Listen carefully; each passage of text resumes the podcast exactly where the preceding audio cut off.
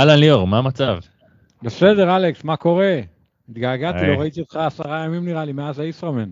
כן, גם לא ראית וגם כנראה לא תראה בזמן הקרוב, ואני חושב שכבר הרבה זמן שלא לא עשינו את הפודקאסט אה, בסקייפ. אז אה, זהו, צריך להגיד שהפודקאסט הזה יהיה כולו בסקייפ, כי אני כרגע עם הילדים אה, בבידוד, הילד שלי מאומת, תקרא לזה.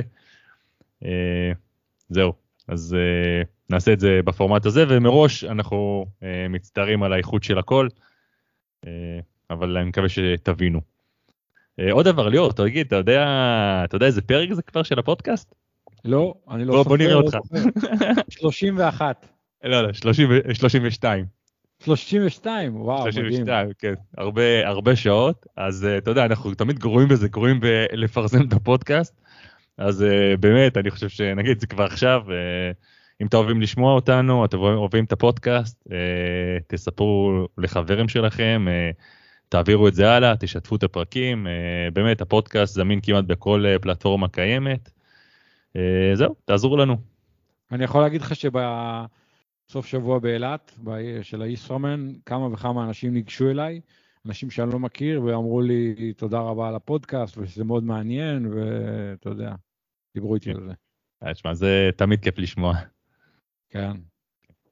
טוב, אוקיי, יאללה, אז בואו בוא נתחיל. אה, אז מה, מה היה לנו? אה, ישראמן, אוקיי, אז שנינו היינו שם. אתה, כמו תמיד, הגעת הפעם, כמו תמיד, זה לא כמו תמיד, הפעם באמת הגעת רק כמאמן, אה, התחרית שם בעבר הרבה, גם ניצחת שם אה, בעבר. אה, אני הגעתי, בעצם סיקרתי את האירוע בשביל הישראמן, אז שנינו ראינו אותו מהצד, אז יש לנו פה הרבה, ראינו הרבה דברים מגניבים, ש... ובואו נדבר עליהם. קודם כל על האירוע בצורה כללית, מה, מה ההתרשמות שלך? קודם כל, אני סופר שמח שהיה ישראמן אחרי שנתיים. שנה שעברה הרי נדחה ובסוף בוטל ברגע האחרון, ואני שמח שהתחרות הזאת חזרה. אני מאוד אוהב את הישראמן, יש לי פינה חמה בלב לישראמן, אתה יודע, זו תחרות שאני אה, חושב שיש לה חשיבות מאוד גדולה לעולם הסיבולת אה, בקטע של הטריאטלון, בטח ובטח. איש ברזל, חצי איש ברזל וכדומה. ווואלה, היה משמח סוף סוף להיות באילת שוב ולראות את כולם ו- ולראות את התחרות, ו- אני מאוד מקווה ששנה הבאה ישראמן יחזור להיות uh, כרגיל, לא יהיה שום דבר ברקע ויהיו המון ספורטאים והכול. כן, תשמע, אה, ממש, ממש ככה, ואני חושב כבר עדיין שבוע לפני ישראמן, אתה יודע, עם כל האומיקרון וכל ה... כל מה שקורה מסביב, עוד פעם חשבנו שזה יבוטל כמו שנה שעברה. אה, אני גם מאוד שמח שזה לא קרה, ואתה יודע, גם שם אפשר היה לראות ש... אה, די הכל היה פתוח, אני מתכוון בפתוח, אתה יודע, האקספו נניח, אה, אה, האקספו היה, הוא נראה, אפשר להגיד כרגיל, אני לא יודע אם מספר האנשים שם היה כרגיל, אבל לפחות מבחינת ה... מה שהתחרות עצמה והמארגנים עשו, נראה שאתה יודע, הכל היה נראה כרגיל. לגמרי, תשמע, אני חושב שהיו ספורטאים שלא יכלו להגיע, גם חבר'ה שהיו באמת מאומתים וגם חבר'ה ש... היו בבידודים, וגם חלק מהמשפחות אולי לא הגיעו עם הספורטאים שכן הגיעו להשתתף, אז uh, אני מניח שהיה קצת יותר דליל מכרגיל, אבל uh, אין מה לעשות, זו התקופה, ועוד פעם, צריך uh, להסתכל קדימה ולהגיד, אוקיי, השנה היה מה שהיה, אבל בואו נקווה שבאמת שנה הבאה uh, זה יחזור להיות כרגיל, פול קפסיטי, פול און, אתה יודע, באמת לגמרי כרגיל. כן, ממש, לגמרי ככה. אה, אוקיי, אז בואו בוא נדבר קצת על התחרות עצמה. נראה לי בואו נתחיל דווקא מהחצי, למרות שתמיד אנחנו רואים שהכי מעניין זה המלא, אבל אה, בואו נתחיל מהחצי. יאללה. אה, חצי נשים, אז היה לנו מין, אפשר להגיד, הפתעה בימים עד התחרות, שבעצם אנטונינה עברה מהמלא לחצי, וכבר אז בעצם היה לנו ברור שאנטונינה כנראה תיקח את זה. אנטונינה אה, הובילה כל הדרך, אה, לקחה את התחרות בפער, אה, שנייה את ההדס, מזר. קודם כל, אתה יודע, באמת התחרות בחצי, בנשים, עוד פעם, ידענו שאם אנטונינה עוברת לחצי, אז כנראה שהיא תהיה דומיננטית ותנצח באיזשהו פער, וזה מה שהיה, אבל אני חושב שגם הדס עשתה תחרות מאוד מאוד יפה. ואתה יודע, אני הייתי רוצה לראות עוד נשים בעילית, אה, מתחרות, אתה יודע, ומעזות, מגיעות לרמה הרלוונטית, אבל גם מעזות לזנק בעילית, אה, כמו שאני תמיד דוחף את הגברים לזנק בעילית, אז אני חושב שגם אנשים, בסוף אה, גביעים של הישראמן זה נחמד, אבל, אבל מתי שאם אתה רוצה להיות באמת ספורטאי טוב ברמות הגבוהות, אתה צריך לשחרר רגע את הקטע של הפודיום בקבוצת גיל והכל, ובעיניי ללכת לזנק בעילית.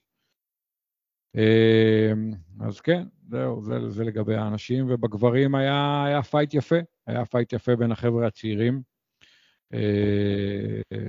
אני חושב שזה שהחבר'ה הצעירים התחילו לבוא להתחרות בישראמן, זו תופעה שאנחנו רואים כבר כמה שנים. אה, רועי זוארץ, למשל, כבר כמה פעמים התחרה בישראמן. אה, אני חושב שזה אחלה. זה גם בשבילם לדעתי זה טוב, קצת גיוון וגם סיבולת, מרחק ארוך והכול, יחסית בשבילם. וגם אה, זה מוסיף המון לתחרות ומרים את הרמה.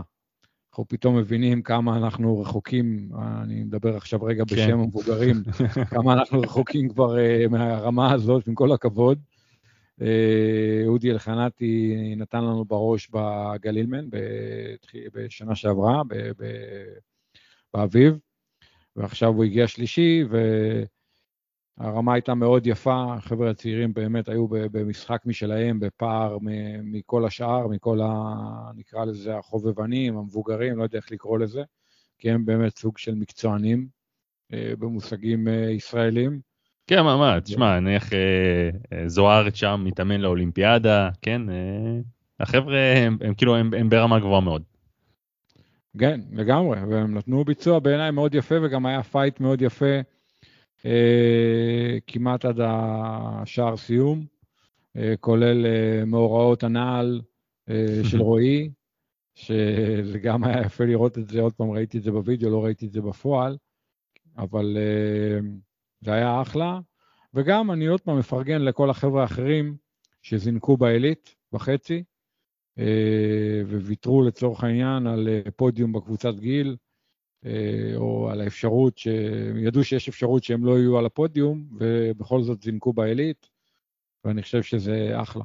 אני חושב שזה תהליך שהוא מבורך, אה, ושמחתי לראות אותם, וסך הכל הייתה תחרות יפה בעיניי בחצי. גם בחצי באמת היה קצת יותר אנשים.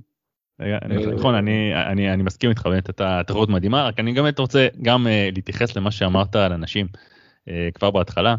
אה, שמע, אני אותי אישית אה, מבאס קצת אה, המצב בנשים. על פניו ראינו מהתחרות הזאת שיש איזה 30% מהמשתתפות עם נשים, אבל באמת ברמה כאילו אני לא, אני לא, לא מצליח לראות שלאורך השנים שהרמה של הנשים בארץ אה, עולה. זה פשוט לא קורה ואנחנו גם רואים את זה, אתה יודע, התחרות הזאת מציגה את זה גם ממש טוב וזה באסה, כאילו אתה יודע ש... אה, כאילו לא יודע, אין לנו אולי מספיק עומק, אה, עומק עדיין של, של הספורט הזה פה בארץ, או לא יודע מה בדיוק הסיבה, אה, הסיבה לזה, אבל כן הייתי רוצה, כמוך, לראות הרבה יותר נשים פה, גם בחצי וגם במלא. שבמיוחד השנה, לא יודע, אולי בכל כל הקורונה הזאת, זה ממש, לדעתי, זה לא נראה טוב, מבחינת הנשים לפחות. Uh, אני מסכים איתך, אבל אתה יודע, אני תמיד אומר, uh, אני מפריד רגע בספורטאים, uh, לספורטאים עם ילדים ולספורטאים שיש להם ילדים כבר קצת יותר גדולים. כי אנחנו יודעים שבאמצע יש כמה שנים שהן שנים קשות, אתה חווה את זה ב- בימים אלה, שיש לך כמה ילדים צעירים, ואנחנו יודעים שזה יותר קל לגברים עדיין להתנהל לפעמים עם ילדים צעירים, מאשר לנשים, שגם באמת אה, בסוף הן אה, גם בהיריון, הן יולדות, הן מניקות, הן אה, בדרך כלל בשנים הראשונות הן מאוד דומיננטיות בטיפול בילדים. לפחות, אתה יודע, אני חושב שהעולם כן הופך להיות קצת יותר שוויוני ומאוזן, אבל זה עדיין תהליך. ואני חושב שכשהתהליך הזה יימשך, אנחנו גם נראה יותר ספורטאיות חובבניות, מתאמנות ומתחרות ברמות הגבוהות, במקביל לזה שיש להם משפחה צעירה. אני ממש ממש אה, מקווה שנראה את זה. אה, וזהו, ועוד התייחסות רק באמת לתחרות בחצי בגברים. אה, אתה יודע, אמרת כמה הם חזקים, אבל אתה יודע, אני כל שנה נמצא שם על המסלול, ואני רואה את כל המתחרים, אני רואה את העצימות שהם מבצעים בה את המרחק. פעם ראשונה שאני רואה משהו כזה זה מה שהזכיר לי תחרות ITU כזאת. במיוחד בסוף את רועי ואיתמר, שאתה יודע, הריצה הזאת כתף לכתף כל הזמן הזה שאחד מנסה לשבור את השני. באמת, אני לא, לא זכור לי משהו כזה, לפחות בחצי בארץ. מה זה, מה זה כיף לראות את זה, אתה יודע, עמדתי איזה 400 מטר לפני קו הסיום, הייתי בטוח שאיתמר לוקח את זה, כי נראה שהוא איזה 10 מטר לפני רועי, ואז פתאום uh, הכל, uh, אתה יודע, uh, מתחלף, ורועי מצליח לקחת את זה. שמע, אני מת, מת שנראה עוד, עוד תחרויות כאלה, זה מה שהזכיר לי קצת, אתה יודע, לפעמים כמו החצאים, התחרויות בחו"ל של, ה, של ה pro שאנחנו רגילים לראות, שיש את ה sprint finish הזה לסיום. אתה יודע, יש הרבה הבדל, כן, אבל עדיין, כן, בשבילנו זה כיף גדול לראות את זה. מסכים, מסכים עם כל מילה, מסכים עם כל מילה.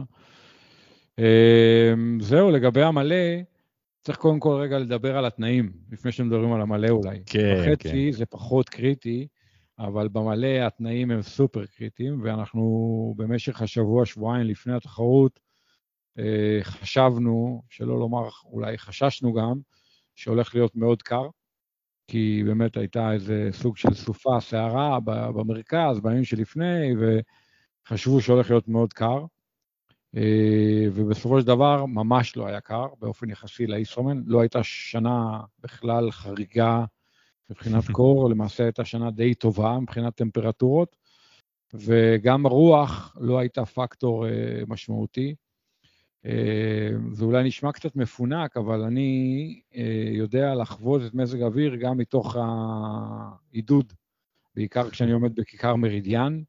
ואני אומר שזו הייתה השנה, אחת מהיותר קלות להיות בכיכר מרידיאן במשך כל היום הזה, כמעט כל היום הזה, כי בשום שלב לא היה לנו קר באופן קיצוני ולא היה לנו חם באופן קיצוני, היה מזג אוויר יחסית ממש נעים, אה, גם באילת, אבל גם למעלה בערים, וזה... נכון, ורק צריך להגיד שבימים לפני היה תחזיות אה, סופר קיצוניות, אה, המארגנים שם שלחו הודעה להתכונן לאפס מעלות, ואתה יודע, ממש כולם פחדו מזה, פשטו שם על הדוכן של קסטלי, קנו כל מה שאפשר, אתה יודע, להתגונן מהקור. האקספו שם הרוויח הרבה מה... מכל הלחץ הזה. ובסוף, כלום, אולי, אתה יודע, מכל השבע שנים שלי שאני כל פעם מסקר שם את האירוע, זכורה לי אולי רק שנה אחת שהייתה דומה לזאת, וגם אני חושב שהיה קצת יותר קר מזה. כן, כן, היו תנאים ממש יחסית טובים. Uh, עוד פעם, כשאני מתחרה אני אוהב שהתנאים פחות טובים, כי אני אוהב שהתנאים קשים, כי אני חושב שאז נכנס פה האלמנט המנטלי uh, בצורה יותר uh, משמעותית. Uh, זהו, במלא, תשמע, uh, בנשים היה יחסית מאוד דל. Uh, אחרי שאנטונינה עברה לחצי, אז בעצם במלא היה, הייתה את לימור אגני ואת uh, אירנה, שהתחרו באנשים, ובגברים היה קצת יותר גברים, אבל גם לא המון. היו חמישה-שישה גברים במלא. אה, הייתה שנה די, אה, עם תחרות די קטנה, אה, כי גם באמת לא היו זרים בעילית, עוד פעם, לא בחצי ולא במלא. לא, במלא, רגע, במלא, אז במלא כן פתאום, פטר ובורסק, פתאום צץ לו שם, נכון, פתאום ביום של התחרות משום מקום. כן. הוא כאילו היה כן. רשום, אבל אתה יודע, גם טיל שרם שניצח פה בעבר, גם היה רשום, אבל איכשהו פטר, אה, גם, אגב טיל אני גם יודע שהיה אמור להגיע איזה שבועיים לפני, הוא רצה להתארח אצל אבי חיים, אה, לישון שם, להעביר שם את הבידוד. אה, בסוף לא, זה לא קרה, כן, לא, לא היה זרים כמעט בכלל, זה המצב. כן, כן, אז שכחתי את פיטר שבאמת הגיע ברגע האחרון, וקורה לו מה שקורה אה, להרבה אנשים, בעצם לכולם, זה נקרא להתבגר. הוא בגיל שלי בערך לדעתי, ואני רואה את זה מהצד עליו, כאילו, ואני אומר, אוקיי, זה, אין מה לעשות, זה, זה, אלה החיים. אז הוא כבר לא פקטור, הוא כבר לא יכול, אה, בשנה נורמלית עם מתחרים חזקים, הוא כבר לא יכול לנצח, לדעתי, את התחרות. אגב, אגב, אה, דיברתי איתו לפני והוא גם אמר את זה, אתה יודע, אה, הוא, הוא אמר, I'm not, I'm not young anymore, והוא יעשה מה שהוא יכול. כן. זהו, אז דווקא בנשים, אה, היה פייט בעיניי יפה. אה, אירנה שחטה יותר מהר מלימור, לימור אה, כצפוי סגרה עליה קצת באופניים, היא בכושר רכיבה כרגע קצת יותר טוב, ובריצה, הם ירדו לריצה די ביחד, ובריצה לימור הצליחה לפתוח פער ולנצח, הם הגיעו בפער של איזה 10-12 דקות, אם אני זוכר נכון. אגב, שתיהן לדעתי עשו תוצאה טובה אה, במונחים של הישראמן, במונחים של ההן. אה, עוד פעם, זה הרבה בגלל התנאים, שהיו תנאים יחסית טובים.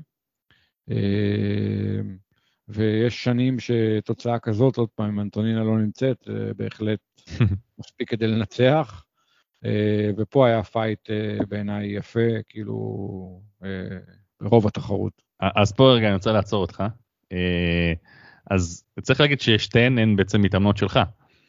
אה, וסתם מעניין אותי מה, מה עובר לך בראש, אה, הרי מה, מה שקרה שם זה שהן מגיעות ל-T2 בסוף הרכיבה, הן די, אה, די צמודות. מה, מה אתה חושב באותו רגע? מה, מה חשבת שיקרה? האמת, לא ידעתי מה יקרה. חשבתי שזה פתוח לגמרי, שזה 50-50, ולמי יהיה משבר, למי לא יהיה משבר, ומי תרגיש יותר טוב באותו יום. אני בעצם שואל גם כי קשה, קשה להמר נגד אירנה, אתה יודע, כי מתחרה שם הרבה שנים, אה, אתה יודע, ניצחה שם אה, כמה פעמים. נכון, אבל צריך להגיד שגם היא סוחבת איזה משהו בגיד אכילס, והיא עכשיו אה, בדיוק מטפלת בזה. אז לכן קצת בריצה, זה גם הגביל אותה קצת באימונים וגם הגביל אותה קצת בתחרות, וידעתי את זה. גם, גם אירנה מתבגרת, אירנה השנה בת 50, אה, זה קורה לכולנו. אה, ועוד פעם, אתה יודע, לימור מאוד השתפרה, אה, בעיקר באופניים, היא עשתה קפיצה מאוד גדולה, היא בשנים האחרונות נכנסה לתחום של האופני הרים, עשתה אפיקים, עשתה מרתון כמה פעמים וכדומה, ועשתה קפיצה מאוד גדולה. ובעבר היה לה קצת נטייה להיפצע בריצה, ובאמת בתקופה האחרונה שהיא חזרה לרוץ, היא חזרה לרוץ הרבה יותר מאופקת ובוגרת, ורצה הרבה יותר רגוע ובשליטה, וזה עשה לה רק טוב, ובסופו של דבר בתחרות עצמה היא רצה יפה מאוד. אה, אז מבחינתי, וואלה, היה אחלה פייט, כאילו, ואני מבחינתי, אה, הכל לטובה, מה שנקרא. אה, אני מאוד אוהב שספורטאים שונים מהקבוצה מתחרים באותו מקצה. ואני מעודד את כולם בכל הכוח, אוקיי? כן. אה, וגם כשאני מתחרה נגדם, אני מעודד את כולם בכל הכוח. יפה.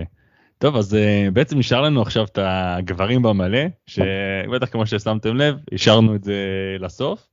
Uh, גם uh, כתבתי פוסט אצלי של הסיכום תחרות, וגם, האמת שם לא התייחסתי למה שהיה בגברים, בגברים במלא, אבל מי שכן היה שם יודע שהייתה שם איזושהי דרמה מסוימת, שאולי בוא, בוא, בוא נדבר על זה כאן, על מה, על מה בעצם אה, מה שהיה שם. אה, בסופו של דבר אה, דן אלתרמן ודן קוני יצאו בערך באותו זמן מהמים, ונוצר מצב שאת רוב הרכיבה הם בילו בעצם ביחד, 180 קילומטר כמעט ביחד בערים. בסופו של דבר אלתרמן סיים ראשון, קוני שני, ושלישי הגיע עמית שקד. אה, ואז אה, כמו תמיד, אתה יודע, יש את השאלות האלה, אתה יודע, לא משנה מה יקרה, אתה יודע, גם אם יש שם שופט, אין שופט, תמיד תשאל השאלה. אתה יודע, המתחרים רכבו ביחד, אנחנו בטריאטלון, אה, זה בלי drafting, אז אתה יודע, תמיד השאלות, היה שם drafting, ואתה יודע, תמיד גם יש תמונות, תמונות שאתה רואה איזה תמונה סטטית, או אפילו בווידאו, ואתה אומר, רגע, רגע, פה נראה שהוא עושה drafting, ואז עולות השאלות, האם הייתה שם רכיבה חוקית, לא חוקית, אה, ושמע, אני רוצה להגיד לך, אני כזה שסיקר את האירוע וקיבל את כל הסרטונים האלה, ואתה יודע, היה צריך גם אחרי זה לתחקר את העניינים האלה, לא משנה איזה סרטון אתה רואה, קשה, באמת קשה להגיד שהיה משהו, בסדר? אה, ובואו אני דווקא רוצה שנדבר על זה בצורה כללית, איך אפשר בעצם להכריע כזאת אה, שאלה, ואם בזה בכלל אפשרי. תראה, קודם כל, דיברנו על זה כבר כמה פעמים בעבר בפודקאסט, יש בעיה בענף הטריאטלון איש ברזל בעיה, בעשור האחרון. יש בעיה. הבעיה מורכבת מכמה דברים. אחד, מזה שחלק מהמסלולים עמוסים מאוד, זה לא רלוונטי בישראמן, אבל אם אתה הולך היום לאיירומן אירופאי מהיר, חלק מהמסלולים מאוד עמוסים, המסלולים המישוריים, יש לך אה, להקות, שיירות, חבורות, דבוקות, you name it, ומאוד mm-hmm. קשה לפרק את זה ולהפריד את זה ולגרום לכולם לרכוב במרחקים חוקיים, אוקיי?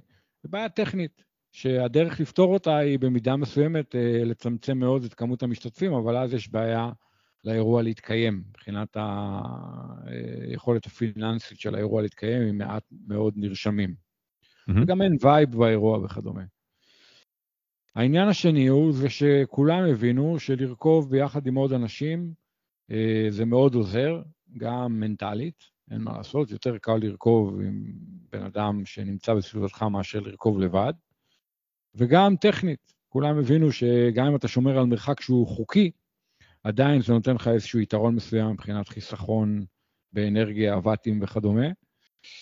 אה, כשהמרחק המוגדר ברוב התחרויות בעולם הוא 10 או 12 מטר, או חמישה או שישה זוגות אופניים, ואז מתחיל פה העניין של העליות, לא עליות, ירידות, אה, תחנות תזונה, כלומר יש פה הרבה מאוד אה, מקומות אפורים, וגם באמת קשה מאוד לשפוט מה זה 10 מטר, מה זה 12 מטר. אתה ואני יודעים שכרגע יש איזו חברה שמנסה לפתח טכנולוגיה, שיהיה לך מותקן משהו על האופניים, mm-hmm. גם מקדימה וגם מאחורה, וגם יהיה לך קל מאוד לשמור על המרחק החוקי על ידי זה שיהיה לך איזשהו חיווי, אה, צפצוף ואור וזה בגרמין, שיגיד לך, הלו, הלו, אתה כבר קרוב מדי לרוכב שלפניך, ותאורטית גם יכול להיות לך על החלק האחורי של האופניים שלך, ואז אה, עוד פעם, ישדר לרוכב שמאחוריך.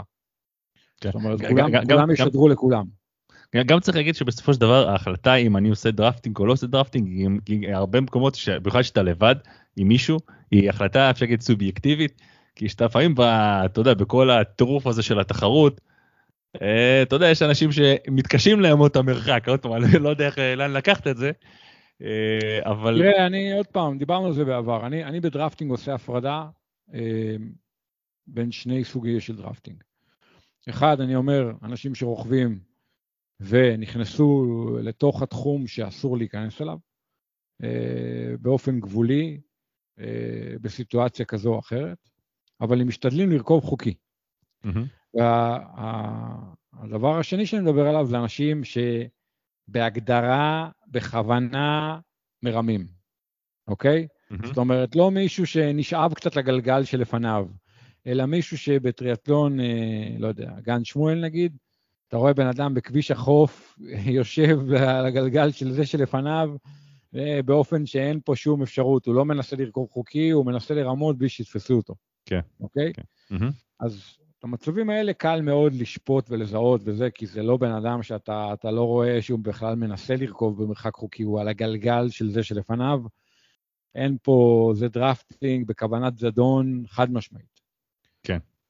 ויש הרבה מקרים שהם באמת מקרים גבוליים. אני רק אגיד שאני אף פעם לא מתרשם, לא מתמונות ולא מסרטונים. כי תמונה או סרטון, בטח ובטח תמונה, זה עניין של זווית, זה עניין של סיטואציה. אחרי הפרסה, לפני הפרסה, בתוך התחנת תזונה, אה, אתה לא יכול מתמונה קפואה להסיק מסקנות. גם קשה mm-hmm. מאוד לראות מה המרחק מתמונה קפואה, זה המון עניין של זווית צילום והכול.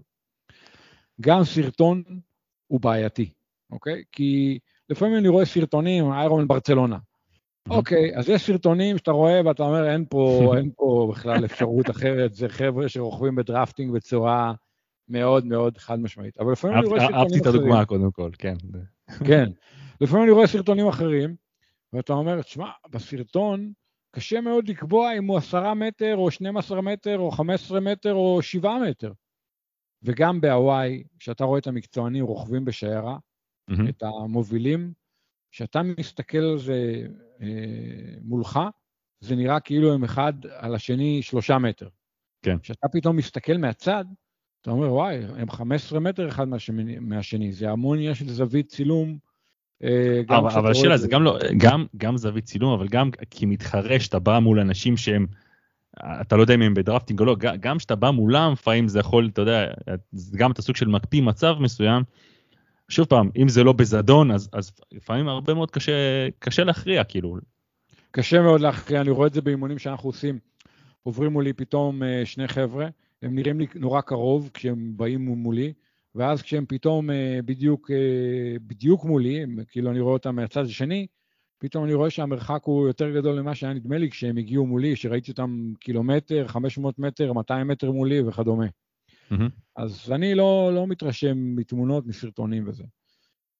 אה, עכשיו עוד פעם, בואו נחזור רגע נגיד להוואי. בהוואי mm-hmm. אתה רואה שהמקצוענים רוכבים בשיירה, אפילו מתחלפים בהובלה, פרודנו מסמן לבראונלי, תעבור אותי, תוביל אתה קצת, אוקיי? הם כאילו, זה כמעט כבר כמו מרוץ אופניים.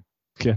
אז uh, אתה יודע, אף אחד שם לא אומר, רגע, למה הם רכבו ביחד, זה לא חוקי, זה לא זה. כל עוד הם רוכבים במרחק חוקי, נכון. ויש לידם שופטים שמוודאים שהם במרחק חוקי, וזה המפתח. אם יש שופטים ליד הספורטאים, והשופטים לא נתנו להם פנלטי, לא חשבו שהמרחק או מה שהם עושים הוא לא חוקי, אז גם אם זה לא נראה טוב למישהו מהצד, זה, אוקיי, יכול להיות שזה לא נראה טוב למישהו מהצד, אבל זה בסדר, זה בתוך חוקי וכללי המשחק. אבל, אבל לפי, לפי מה שאתה אומר כרגע, זה נשמע שאם אין שם שופט, אתה בחיים לא יכול, בעצם אי אפשר להכריע דרפטינג בחיים. אתה לא יכול על פי תמונות וסרטונים להגיד אחר כך, עוד פעם, אלא אם אתה רואה בן אדם שיושב בזדון במשך עשר דקות על הגלגל, כן. באופן שלא, אי אפשר לפרש אותו אחרת. אני מדבר עכשיו לא על, אה, מדבר בן אדם שיושב על הגלגל צמוד, צמוד, צמוד, כמו במרוץ אופניים, אוקיי? Mm-hmm. אבל בכל המקרים האחרים מאוד קשה אה, להכריע בדיעבד. אני חושב שצריך להיות שופט במהלך התחרות, ואם השופט בוחר לתת למישהו פנלטי, אז סבבה, ואם אין שופט, אז זה בעיה, ואם יש שופט והוא בוחר לא לתת, אז אה, אין מה לעשות, הוא השופט באותו רגע. ואנחנו יודעים שבהוואי כל שנה יש איזה שניים, שלושה מקצוענים שמקבלים פנלטי, כן. גם בגברים כן. וגם בנשים. כן. אה, אנחנו רואים את זה קורה. אה, לפעמים נדמה לנו שאולי עוד היו צריכים לקבל פנלטי, אבל בפועל אה, רק חלקם מקבלים פנלטי. Mm-hmm. יש, זה ברמה החוקית. עכשיו, ברמה ה, של ה class, נקרא לזה, אתה יודע, על זה אפשר להתווכח. ליונל סנדרס לפני שנתיים, לדעתי בהוואי, אה, ישב עשרה מטר מאחורי קמרון אה, נראה לי כל הרכיבה פחות או יותר. ואחרי זה הוא אמר באיזה וידאו, רכבתי חוקי, אבל אני לא גאה במה שעשיתי. כן. אני כספורטאי לא רוצה להיות uh, נמושה, אני רוצה, אם אני רוכב עם מישהו, לפחות להוביל, אוקיי? כן, כן. אז זה, אתה יודע, זה כבר אפשר להתווכח על זה, וזה לא עניין חוקי או זה, זה, זה אפילו לא עניין מוסרי, זה עניין של... Uh, התחושה שלו כספורטאי. ככה הוא, אתה יודע, הוא כתב את זה ואמר את זה והכל. Mm-hmm. אז אתה יודע, זה, זה מהבחינה הזאת. אני חושב שהדבר היחידי שאפשר להכריע עליו בצורה חד משמעית, אולי מתמונה או וידאו, זה למשל אם הספורטאי אה, מקצר בתחרות, אוקיי? Mm-hmm. אמרתי לך את זה באותו יום באילת. אם ספורטאי, למשל, אה, צריך לעבור בצד ימין של הבניין והוא עובר בצד שמאל של הבניין, כנראה שאין פה הרבה פרשנות. יש בניין, הוא עבר בצד אחד שלו ולא בצד השני שלו. זה אפשר להכריע אולי גם בדיעבד ולתת לו פנלטי או לפסול אותו או משהו כזה, אבל על דברים שהם אה, גבוליים, אפורים, אני חושב שזה באמת בעיה. אתה יודע, זה... כן, אז, אז, אז, אז שמע, זה מביא אותי באמת למסקנה שפשוט צריך שיפוט על המתחרים המובילים שיש שם בעצם כל הזמן, כמו שאנחנו גם רואים בתחרות מקצועניות בחו"ל, אה, שיש שופט שם כל הזמן, ואז אתה יודע, עולה לי שאלה אחרת. עכשיו יש שם שופט שנניח מכיר את המתחרים האלה שנים, שופט מהארץ. אתה יודע, הוא מכיר, סתם אה, דן אלתרמן נניח, אתה נותן את זה סתם כדוגמה, כן, אבל הוא מכיר אותו מאז שהוא ילד מתחרה כאן. ואז אתה שומע, אתה שואל את עצמך גם כמה השופט אובייקטיבי בסופו של דבר אה, לתת את הפנלטי הזה, הרי אם הוא מכיר בן אדם שנים, הוא, יכול להיות שהוא יחשוש לעשות את הדבר הזה, במיוחד למתחרה נניח מפורסם, סתם במקרה הזה סתם הבאתי את אלתרמן, אבל זה יכול להיות אה, כל אחד אחר שהוא מכיר. ואז בעצם בעצם נשאלת השאלה אה, באיזה שלב אתה מבין נניח שיפוט מחו"ל, שאגב אחרי זה בית, דיברתי עם חגי אשלגי ואמר שאולי שנה הבאה באמת יהיה גם שופט מחו"ל שישפוט. אבל זה גם שאלה שעולה, לא? קודם כל, בטח, זו שאלה, תמיד עוד פעם, לא, לא ספציפית לגבי הישראלים, זו תמיד שאלה, זה נכון כמעט לכל דבר. אה, אתה יודע, בהרבה מקרים, אם יש שופט שמכיר אה, מישהו או משהו באיזו ערכאה שיפוטית, אז הוא מוציא את עצמו מה, מלשפוט באותה, באותה סיטואציה, כי הוא אומר, אני לא יכול, אני, אתה יודע, יש פה גילוי נאות, אני מכיר את הבן אדם, אני לא יכול לשפוט בצורה אובייקטיבית. אה, אני כן יכול להגיד לך שלמשל בטבריה היה שופט מחו"ל, שופט אנגלי, ואתה יודע, אפילו ברמה של אה, להגיד לספורטאי שלא עמד ב cut-off בשחייה, היה יתרון ענק שהוא לא מכיר אף אחד. כן. כי אם ספורטאי שמכיר אותך, אומר לך, תשמע, תן לי להמשיך, זה רק כמה שניות, וזה, ואתה יודע, כואב לך, גם כואב לך הלב, יש לך הרבה יותר הזדהות איתו, כי אתה נכון. מכיר אותו. וגם באמת נורא קשה לך בסיטואציה הזאת לנתק את ההיכרות ולנטרל רגשות והכול, ובעוד ששופט שהוא לא מכיר אף אחד, הוא לא מכיר גם את השפה, אז הוא, נכון. אתה יודע, הוא מסתכל על השעון, הוא אומר, אוקיי, סורי, ונגמר הסיפור, וזה באנגלית, זה יותר קל. אה, אז אני חד משמעית חושב שאתה יודע, גם חגי שלח לי הודעה וכתב לי על האפשרות להביא שופט אולי מחו"ל, שופט ראשי מחו"ל וזה. אני בעד, אתה יודע, אני חושב שזה יכול לעזור, ו... וזה, אני יכול להגיד לך שבטבריה זה עבד מצוין בשיתוף פעולה עם איגוד הטריאטלון ועם השופטים ויובל והכול, לא הייתה שום בעיה עם זה, היה לזה בעיניי רק יתרונות. כן, שמע, זה בכלל גם יסגור הרבה, אתה יודע, יסגור הרבה שאלות פתוחות לגבי הרבה דברים אה, בשיפוט. לא שאני אומר שהשיפוט הוא לא טוב, אתה יודע, אבל זה פשוט אה, יסיר את התהיות האלה. אחלה, טוב, אז אה, זה היה ישראמן. בואו נדבר קצת על עוד אירועים שהולכים להיות בקרוב. קודם כל, עוד לפני בקרוב היה עוד אירוע בדרום. היה את המרתון ים המלח. אוקיי? נכון. אירוע שהיה מאוד מאוד פופולרי, הוא היה בסוף שבוע האחרון. תגיד לי, איך, איך, איך הוא כל כך פופולרי באמת? זה משהו ש... אז זה אירוע, לדעתי הוא מתקיים בפעם השלישית. Mm-hmm. Uh, הפעם הראשונה הייתה לדעתי לפני שלוש שנים, אני חושב, יכול להיות שאני טועה, uh, עוד מעט אופיר uh, uh, בטח ישלח לי הודעה, הבחור שאחראי על האירוע הזה. השתתפת אז, לא? אני זוכר, אני לא? אני לפני שנתיים, אני חושב, השתתפתי. Uh-huh. אולי לפני שנה, לא, לפני שנה זה התקיים, לא זוכר. בכל מקרה, לדעתי זו המהדורה השלישית. Mm-hmm. זה מאוד יפה, כי אתה יודע, היה בעבר את הדזרט צ'לנג' וזה, היו כמה אירועים בים המלח, והיה פעם את חצי מרתון עין גדי, שהיה אירוע מיתולוגי שהתקיים המון שנים. ובסופו של דבר, גם הדזרט צ'לנג' וגם חצי מרתון עין גדי אה, קצת אה, התפוגגו, ואז נולד המרתון ים המלח הזה. אה, יודע, בעצם האיחוד של המרוץ הזה, זה הריצה שם בתוך ים המלח, על הסוללות, כן. שזו חוויה מטורפת. חוויה מדהימה, אני הייתי שם, אה, רצתי שם את ה-50 קילומטר, וזה היה כיף אדיר. הדבר השני זה שאתה רץ באמת אה, במסלול הכי מישורי שאתה יכול לדמיין ולמצוא ביקום פחות או יותר. אני חושב שעל ה-50 קילומטר האלה היה לי איזה, לא יודע, כמה עשרות מטרים אה, מצטבר. וואו. אה, אז זה מרוץ עם פוטנציאל להיות מאוד מהיר. הוא כאילו שטח, אבל לא באמת שטח, אתה רץ על אה, דרכי עפר, על כורכר, על, אתה יודע, זה לא איזה שטח הארדקור, אתה יכול לרוץ כן. עם נעלי כביש אה, סופר מהירות וקלות והכול. מהודק מאוד, כאילו. כן, כן, שום בעיה. אה, וזה פשוט חוויה, הנוף ולרוץ על הסוללה הזאת.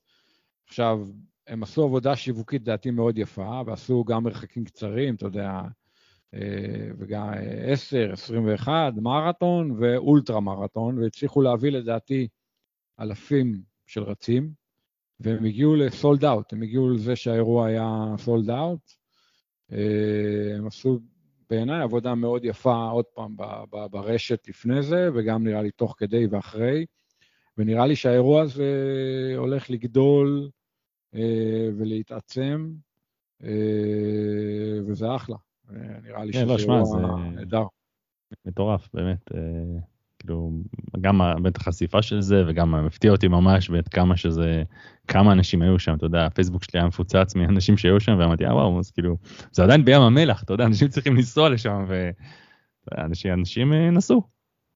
כן, כן, תשמע, אני מכיר פה אה, חבר'ה מנופית שנסעו ורצו את העשר, אוקיי? וואלה, וואו. כן, אז אה, אתה יודע, אבל הם היו באירוע מגניב, וכבר כן. שילבו את זה עם עוד דברים. תראה, באופן כללי, בעולם האולטרות, היה לפני 3-4 שנים הצפה, הייתה הצפה של mm-hmm. אולטרות בארץ. נכון, נכון. וממצב של הצפה נהיה מצב שנשארו מעט מאוד אולטרות. האולטרות רובן הם בשטח, במסלולים קשים וזה, נשאר הסובב עמק, ועכשיו הדס, המרוץ ים המלח, שהוא, יש לו מקצה 50, אבל באמת חלק גדול מהאולטרות שהיו בארץ, ברמת הגולן וזה, mm-hmm. הרי ירושלים די, די נעלמו, עוד לפני הקורונה ובטח ובטח אה, במהלך הקורונה. אולי חלק מהאירועים יחזרו, אבל אתה יודע, לרץ אולטרה היום בישראל אין הרבה חלופות, אין הרבה אלטרנטיבות. כן, אה, וזה זה קצת, אה, זה, זה קצת באסה. כי יש כן, הרבה, כי דווקא אני רואה שהתחום מאוד מתפתח בארץ, והאמת בסוף רובם כאילו נוסעים לחו"ל פשוט. נשמע כן, שיש פה חלל. יש את האירוע של גלעד נגיד בתל אביב, הספרטניון, אבל הספרטניון זה אולטרה קיצוני, כי זה, אתה יודע, בעיקר 100 קילומטר, 12 שעות, 100 כן, מייל, כן, כן. וזה גם בכביש ובהקפות, זה באמת מדבר לאנשים מאוד מסוימים. אני מדבר על האולטרות שטח האלה, שפעם היו יותר והיום כבר באמת לא נשארו הרבה, וקצת mm-hmm. חבל. כן, ממש, ממש. אה, ומה, תגיד, מה, ומה צפו לנו עוד אה, בהמשך? תראה, עכשיו יש, אה, האביב הגיע, ויש צפויים להיות שני מרתונים, גם תל אביב וגם ירושלים. בואו נראה שהם באמת חוזרים, מתקיימים, ואין לנו איזה וריאנט כן. סופר דופר שמבטל את הכל ברגע האחרון. וגם אמור להיות החצי מרתון, לדעתי, בעמק המעיינות, שנדחה, היה אמור להתקיים בינואר, אם אני זוכר נכון, ונדחה אה, למרץ, הוא אמור להתקיים, לדעתי, ב-11 למרץ. Mm-hmm. אז אתה יודע, שני מרתונים שיש בהם גם מקצים כמובן קצרים יותר, ויש את החצי מרתון בעמק המעיינות. אז זה מה שצפוי לדעתי בחודש, חודש וחצי הקרוב. וסמרתון, לא? יש לנו עוד... סמרתון, בדיוק. Mm-hmm. יש את הסמרתון. עוד כמה אנחנו, לדעתי עוד שבועיים, שלושה. הסמרתון, שזה אירוע אופני ערים, אה, שהיה מאוד מוצלח בשנה שעברה, במקביל לקורונה. אה, זה שהצליח להתקיים. מה זה הצליח להתקיים? הצליח להתקיים אה, בין הטיפות מכל הבחינות, כי אז הישראמן בוטל, ובסוף הסמרתון התקיים. אני הייתי בסמרתון האחרון, והיה אירוע מדהים. הוא היה הפקה נהדרת, ואני מקווה שככה יהיה השנה. כן, כן. יפה, שמע. אה, טוב, אנחנו בטח כבר אה, נדווח על אה, איך היה שם. לגמרי. יפה, טוב, אז עכשיו במעבר מאוד מאוד מאוד מאוד מאוד חד. בוא נספר קצת על החוויה שהיית בה. מתי זה השבוע? זה כבר היה נראה לי שבוע שעבר. בעצם קיבלת הזמנה מאוד מיוחדת, בוא, בוא אתה תספר. כן, הייתי בהתרשמות, אם אפשר להגיד את זה ככה. אה, במנהרת רוח. בארץ. אה, בארץ. לא ולא בטכניון, לא ב... לא משהו... משהו של באמת, שמנהרת רוח שנכנסים בהם, שאמורות להיכנס שם אופניים. כן, לגמרי, לגמרי. אה, אז הייתי במנהרת רוח שאנחנו, שבעצם בודקים אפשרות, היתכנות להשתמש בה גם לרוכבי אופניים, בדיוק לדברים שאנחנו רואים אה, בחו"ל, בעיקר את המקצוענים שהולכים לעשות bike fitting או bike fitting plus, נקרא לזה aero bike fitting, כלומר שאתה מכניס גם את האלמנט של ההתנגדות לרוח שאתה מייצר, ולא רק את הנוחות ואת היעילות אה, דיווש והכול, שמאוד קשה לכמת את זה ולאמוד את זה, אה, בלי מנהרת רוח. Mm-hmm. יש כל מיני גאדג'טים, אמצעים וזה, אתה מכיר אותם. אה, אבל שום דבר לא מתחרה בדבר האמיתי, בסופו של דבר. בדיוק, אז יש את הדבר האמיתי. רגע, אז מי, מי, אה, כאילו, מה, מי מביא את זה? מה, כאילו, מאיפה זה מגיע לא מביאים את זה, זה קיים. עוד פעם, זה קיים בארץ. זה לא מסובך להבין יותר מדי איפה. אה, מי מתעסק בארץ וכל מיני אה, בדיקות של אה, רוח וכדומה. כמובן, זה לא, זה לא גוף שאתה יכול להיכנס אליו מחר בבוקר ולעשות מה שאתה רוצה, וגם המערכת עוד לא בדיוק בשלה עד הסוף מבחינת ה... לאופניים והכול, אבל כן ראינו הדגמה של הדבר הזה עובד, עם רוכב אופניים בתוכו. ואחרי זה היה דיון על האפשרות והיתכנות ופוטנציאל והכול. כמובן שאני מאוד בעד, אתה יודע, בטח ובטח עכשיו שאני עומד להחליף אופניים ולעבור לטרק החדשים, אז הייתי מאוד רוצה לעשות bike fitting עם עמוס, אבל שם. אה, בוא נראה שזה יקרה. כן, בוא, בוא גם נדבר קצת על, ה, על המחירים של הדברים האלה, כי זה לא זול, כמו שאמרנו, אם אה, בדרך כלל, אה, לפחות בארץ, חללים כאלה או חדרים כאלה, בדרך כלל בודקים בהם ציוד מאוד מיוחד, יום בכזה חדר, עלות של דבר כזה זה לא יודע, כמה אמרנו 40 אלף שקל, או אם לא יותר. ואז אתה יודע, ברגע שזה באמת עובר לבודדים ובדיקת אופניים, אני חושב אגב בחו"ל מדובר על איזה, אני לא, אני לא זוכר כמה משלמים פר שעה, אבל בסופו של דבר הסכום שינה, הסכום הוא בערך איזה 4,000-5,000 שקל, אני חושב למין אה, בדיקה כזאת, זה לא זול. לא, זה לא זול וזה לא מדבר אולי להרבה ספורטאים, אבל אני חושב שיש גם הרבה ספורטאים שזה כן מדבר אליהם. אם הם יחשבו שזה ישפר להם את התנוחה וכתוצאה מזה ישפר להם את התוצאה, אה, המיקום וזה שהם עושים בתחרות, גם בארץ, גם בחו"ל, אז אני חושב שיש לזה קהל לא קטן, אה, בדיוק כמו כל דבר אחר, כמו מד ואטים או גלגל דיסק, או מדרסים, או הדברים האלה שהם לא must, אתה יכול להתחרות בלעדיהם, mm-hmm. הם nice to have, הם good to have, ועובדה שאנשים אה, שמים אותם, אנשים מרכיבים מדי ואטים על האופניים, קונים גלגלי דיסק, אז אה, אתה יודע, עושים מדרסים. אז זה גם עלויות של אלפי שקלים, ואנשים משקיעים את האלפי שקלים האלה. נכון, ודווקא פה אני רוצה דווקא לדבר על החשיבות של הדבר הזה, שאולי, לדעתי, זה כאילו כמעט בחשיבות הכי עליונה, בסופו של דבר זה התנוחה של הרוכב. אה, בתנוחה אפשר לחסוך כל כך הרבה, אפשר לחסוך אולי אפילו את הגלגל הזה שעלה אלפי שקלים, אה, אתה יודע, אפשר להגביל את זה לשעות האלה במנהרת רוח. אה, הרי, אתה יודע, כל הזמן אנשים הולכים אה, לבייק פיטרים, בודקים את התנוחה, אבל המבחן האמיתי הוא בסופו של דבר באמת, כאילו בתנאים האמיתיים, ופה יש לך כאילו רוח שאתה ממש רואה איך הרוח עובר, תקבל נתונים, ממש דאטה מדויק לגבי הכי, איך, איך הכי אופטימלי עבורך לשבת.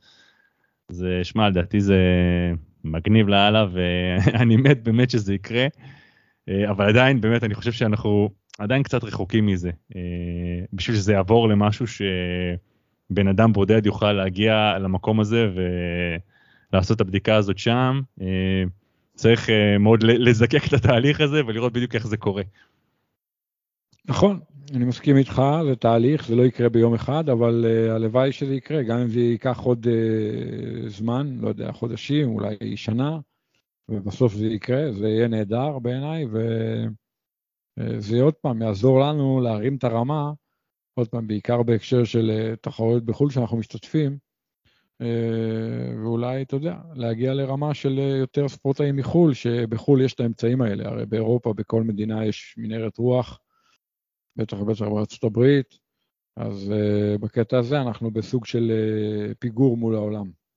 כן, אגב, אה, עכשיו זה בול, אני חושב, גם כל העונה, לא עונה, זה בדיוק הזמן הזה, שכל הספורטאים מחו"ל, אתה רואה אותם מבצעים את כל המבדקים האלה, ובדיוק נמצאים במקומות האלה גם, אתה יודע, בטח קופץ לך גם בפייסבוק, באינסטגרם, כל הפרו, עכשיו בכל המבדקים האלה, אז עוד דבר שמעניין לראות. חד משמעית. אני, כן, עוד פעם, אנחנו, בקטע הזה אנחנו בסוג של, אה, אנחנו קצת הרבה מאחור, הרבה, הרבה, הרבה מאחור, כן. טוב, שמע, אנחנו, אני מניח ש, שנדע עוד פרטים, אז uh, נספר אותם כאן, ובטוח יהיה פרסומים שיגיעו, אבל לדעתי זה משהו שיקח uh, עוד זמן, עד כן. שזה יקרה.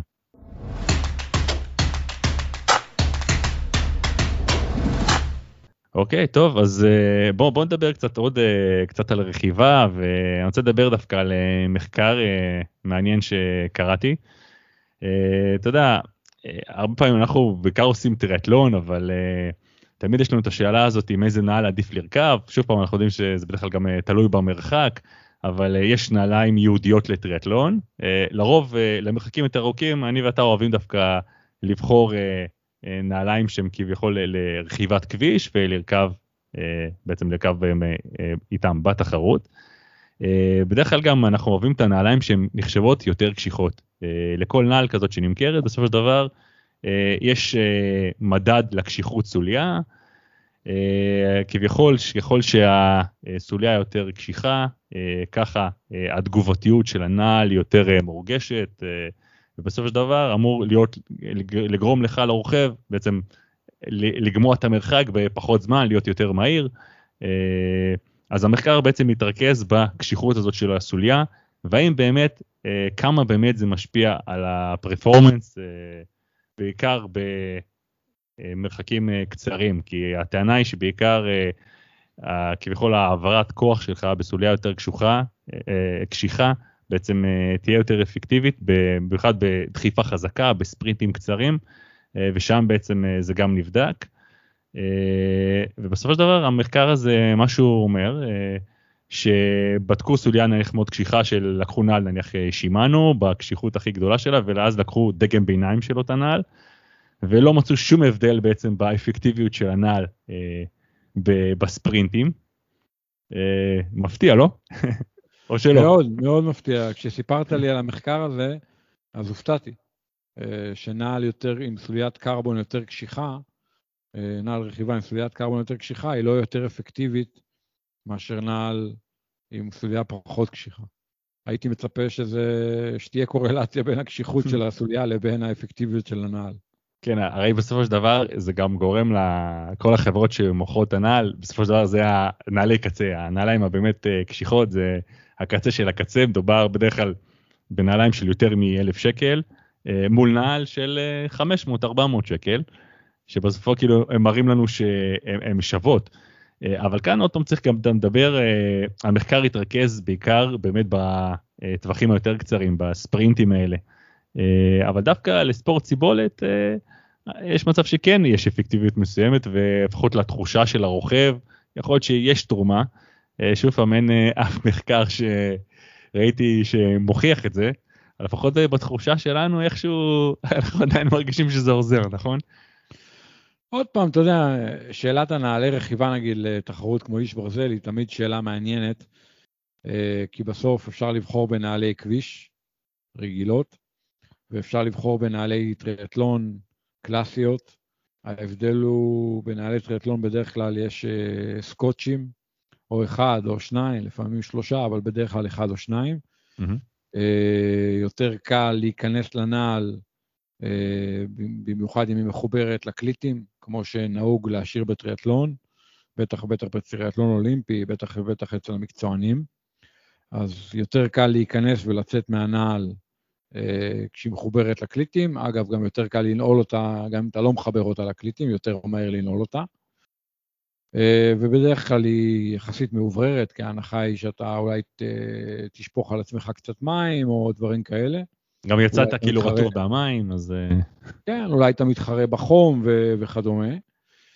אה, ובדרך כלל הנעליים האלה הן קצת פחות מחזיקות טוב את הרגל, כי הסקוטשים הם בדרך כלל פחות חזקים משיטות סגירה אחרות, כשהשיטה הכי פופולרית זה השיטה של הבועה, בעצם המין ראצ'ט כזה שהוא בסיבוב עם חוטים אה, שנסגר בסיבוב, וזו היום השיטה הכי פופולרית בנעלי רכיבה ברמות הגבוהות. אה, אז היתרון של באמת נעלי כביש זה, זה שבדרך כלל גם הסוליה מאוד קשיחה, בטח ובטח אם זה נעל ברמות הגבוהות, הנעלי קצה, וגם הסגירה הזאת של הבועה, אה, שתי בועות אפילו, מחזיקה יותר טוב את הרגל. החיסרון הוא שיותר קשה להיכנס לנעל, אה, בטח ובטח היא מחוברת לקליטים. אני מצליח ברוב הדגמים של נעלי כביש להיכנס ולצאת מהנעל גם כשהיא מחוברת לקליטים, אבל זה דורש מיומנות אה, כן, גבוהה כן. ושליטה טובה באופניים. ולפעמים יש אנשים, יש גם אנשים לפעמים שגוזרים קצת את הנעל או חלקים בנעל בעצם בשביל להיכנס יותר בקלות, עד כדי כך. כן, כן, כן. אז אני, אה, ברוב התחרויות, איש ברזל, אני משתמש בנעלי כביש. אה, בתחרויות היותר קצרות אני משתמש בנעלי טריאטלון, אבל זה תמיד דילמה, שעוד פעם הדילמה היא כמה זה מחזיק טוב את הרגל, כי כשזה מחזיק טוב את הרגל, גם יותר נוח לך וגם אתה מרגיש שזה יותר אפקטיבי. כשהרגל כן. היא טיפה משחקת בתוך הנעל, אז אתה מרגיש שאולי אתה מאבד כמה ואטים על זה שהרגל לא יושבת מספיק חזק, כאילו לא נעולה מספיק חזק בנעל. אז אני תמיד אומר שבמרחקים ארוכים אה, חשוב לי, כי אם אתה על חמש שעות מאבד אה, טיפה כמה ואטים בכל פידול, כפול חמש שעות זה המון ואטים שאתה מאבד. אז אני בדרך כלל מעדיף נעלי כביש, אה, גם אם זה אומר שטיפה יותר קשה לנעול אותם והכול. בתחרויות קצרות, כמה שניות שאתה מאבד בלנעול את הנעל ולהוריד אותה בזה, יכול להיות שזה לא, לא שווה את זה אה, בפרספקטיבה של רכיבה של שעה או של שעתיים או משהו כזה. אז אני קצת לפעמים בוחר בנעליים אחרות, תלוי באמת בתחרות. אני, אישית הגעתי למסקנה שהנעל הכי אפקטיבית בשבילי זה הנעל שפשוט מתאימה לי. שבאמת מתאימה לרגל שלי, שזה, אתה יודע, שאני אומר את זה, כאילו נשמע מובן מאליו, אבל זה לא. אתה יודע, היה לנו כבר הרבה נעליים, ויצא לך לנסות כל מיני, ושהנעל לא מתאימה, היא לא מתאימה. זאת אומרת, לאו דווקא עכשיו זה יוכרע ברכיבה שאני עושה איזה שעה, שעתיים בחוץ, פתאום אחרי 3-4 שעות בחוץ, אני נניח פתאום מתחיל להרגיש איזו אי נוחות מסוימת.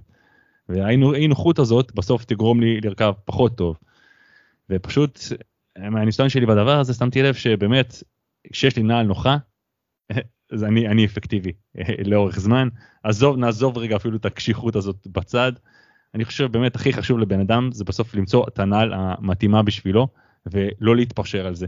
כי לפעמים אתה יודע מישהו אה, מזמין נעל, אה, קונה נעל, מודד אותה, על פניו זה נראה לו בסדר ואז אתה יודע, זה בדרך כלל, הנעליים הן יקרות, ואז אתה מתבאס כאילו, מה אני עכשיו אחליף את הנעל, אני כאילו, הנה יש לי נעל, אפשר, אפשר לרכב עם זה, זה סבבה, אבל רגע, אבל יש את הדבר הקטן הזה שמפריע לי, אה, בסדר, אה, זה לא, לא משנה, אה, אבל כן, זה, זה, זה כן משנה, אה, במיוחד אם מישהו רוצה לעשות אירועי סיבולת כאלה, רכיבות יותר ארוכות, חשוב מאוד ההתאמה של הנעל, זה ה... מסכים איתך, ממש, לגמרי. אחלה.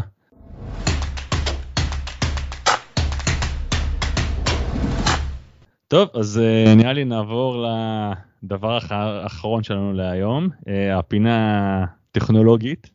Uh, בוא נדבר על פיצ'ר חדש שבעצם מציגים בפיניקס 7, נכון? רואים אותו לראשונה, קוראים לו הסטמינה פיצ'ר. בואו ליאור תספר לנו על זה קצת. אז באמת זה פיצ'ר חדש שגרמי הכניסו עכשיו, עוד פעם, השעון הראשון שזה נכנס אליו זה ה... זה הפניקס 7 שיצא ממש uh, לאחרונה. אני מעריך שזה יהיה בקרוב גם בשעוני טריאטלון הכאילו מקצועיים, בסדרה של ה... 935, אה, 945 ועוד מעט mm-hmm. בשאיפה 955. הרעיון הוא בעצם אה, לקחת את הפיצ'ר שהיה של הבאדי באטרי הזה, ולקחת אותו לתוך האימון עצמו או התחרות עצמה. משהו שיעזור לך אה, לנהל את האנרגיה שלך במהלך הפעילות עצמה. למשל, אם עכשיו אתה נגיד עושה, לא יודע, אה, עשרה סטים של קילומטר אה, ריצה, mm-hmm. נגיד בעצימות גבוהה, אז אה, זה אמור לעזור לך אה, לנהל את עצמך מבחינת הקצב והעצימות, ולהגיד לך כמה אנרגיה עוד נשארה לך או כמה סטים עוד נשארו לך, שאתה יכול לרוץ עדיין בקצב הזה, בעצימות הזאת, לפני שאתה תתפרק. אז זהו, זהו, דווקא באימון, אני, כאילו רואה את זה, זה אחלה פיצ'ר באימון, כדי אחרי זה להכיר אותו באימון, ואז אחרי זה בתחרות, שאתה מכיר שיש דבר כזה, להשתמש בזה, אבל באימון עצמו, מה זה עכשיו יגביל אותי מלעשות עוד סטים? לא יודע אם לעשות עוד סטים, אבל יכול להיות שהוא יגיד לך, שמע, תהיה טיפה, כי אם אתה רוצה להמשיך לעשות עוד ארבעה סטים, בקצב הזה או בעצימות הזאת, אתה לא תצליח. אז אם אתה רוצה לעשות ארבעה סטים, אולי תוריד טיפה, ואז אתה תוכל כן להשלים את ארבעת הסטים שנשארו. אוקיי? תשמע, זה תמיד, זה באמת... אה, אני, זה נשמע מגניב קודם כל ממש, וזה יפה כי מצד אחד אני אומר לעצמי, גרמין באמת יכולים נניח לספק חיווי נכון של זה, כי עכשיו יש להם ממש אקו סיסטם משל עצמם, שממש מסנכרן את כל היום שלך, את כל האימונים שלך, שאגב אפילו הם יודעים מהטריינר לקחת מכל הזוויפטים למיניהם, גם לשכלל הכל, לשקלל הכל, ואז כאילו השעון כאילו יודע את המצב שלך ובאמת אמור לספק לך משהו נכון. מצד שני מדובר על פיצ'ר שבחיתוליו נקרא לזה. כן. אז זה קצת, אה, אתה יודע, קצת מפחיד אותי תמיד להסתמך על הדברים האלה. הרי אתה עכשיו, אם אתה מתחיל להסתמך על זה, אה, אז אתה הולך לשנות את כל האימון שלך. לפי זה. לא הייתי מסתמך על זה כרגע באופן חד משמעי, אבל הייתי מתחיל ללמוד את זה, ומתחיל להבין כמה זה באמת פוגע וכמה זה רלוונטי. ואני מאמין שהם ישפרו את זה וישכללו את זה, ותשמע, אם זה במתישהו באמת יעבוד בצורה אה, מדויקת, אה, תחשוב, זה דבר מדהים. כן, זה מדהים. לעזור לך להתנהל בתחרות. אה, אתה יודע, אני לוקח את זה לתחרות, אה, סתם כמו באיש ברזל, רוכבי 180 קילומטר לדוגמה. אה, בדרך כלל רוב הטעויות עושים אותם ברכיבה, נכון? הרבה מהטעויות, אפילו או, או, או בריצה אחרי זה, אתה יודע, זו פעילות מאוד ארוכה. זה עוד משהו שבאמת יכול מאוד לעזור להתנהל.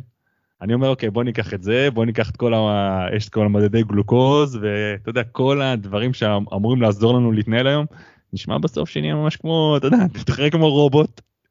זה כאילו 100 אחוזי הצלחה בסוף, עם כל ה... כן. באיזשהו מקום זה גם מוציא קצת את ה... אתה יודע, את העניין מזה, אבל אה, שמע, זה מטורף, אם זה באמת אה, דבר כזה יעבוד. ואגב, הבאדי בטרי היום, אה, אני אגב משתמש בזה, אני כל, כל יום מסתכל על המדדים האלה, וזה באמת, אתה יודע, זה נראה, זה נראה טוב, זה נראה שזה באמת משקף את, ה, את ההרגשה שלי לפחות. אז נשמע שהם הולכים בכיוון אה, סופר חיובי, אה, מאוד מעניין. הם אה, כל הזמן משפרים ומשכללים גם uh, את המדדים הקיימים וגם מוסיפים עוד פיצ'רים. אני יכול להגיד לך שבדקו למשל את המדד VO2 Max החזוי של הגרמין קונקט mm-hmm. מול בדיקות VO2 Max uh, אמיתיות במעבדה, וזה יצא קרוב מאוד, אוקיי? וואלה. אנשים, uh-huh. כן, אנשים סקפטיים אומרים, מה, איך הוא יודע את ה-VO2 Max שלי? אבל כשעשו בדיקות והשוו את זה, זה יצא מאוד דומה, אז uh, כנראה שהוא פוגע לא רע בכלל. אתה יודע. שמע, זה נשמע כאילו אנחנו עושים פה פרסומת סמויה לגרמין. לא, אבל, אבל היום, uh... היום זה נכנס בכל החברות, בכל השעונים, כולם, כולם משתפרים. כן, נכון, נכון, נכון. שמע, באמת זה עוד דבר שעוזר לנו להתנהל, אה, זה מבורך, רק, רק שזה יעבוד. כי כשזה לא עובד ואתה מסתמך על זה, אתה בבעיה גדולה. כן, זה ההבדל בינינו, אתה משתמש בטכנולוגיות ומתעצבן שהן לא עובדות, ואני פשוט מראש לא משתמש בהן. גדול.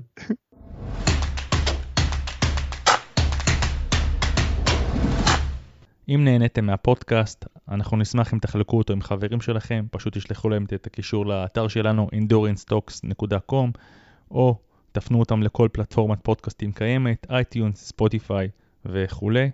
אם יש לכם שאלות, אתם מוזמנים לשלוח לנו אותם, אנחנו נעשה את מיטב המאמצים לענות עליהם כאן בפודקאסט. מה שלא נצליח לענות כאן, אנחנו מבטיחים לענות בפרטי. וזהו, עד הפעם הבאה.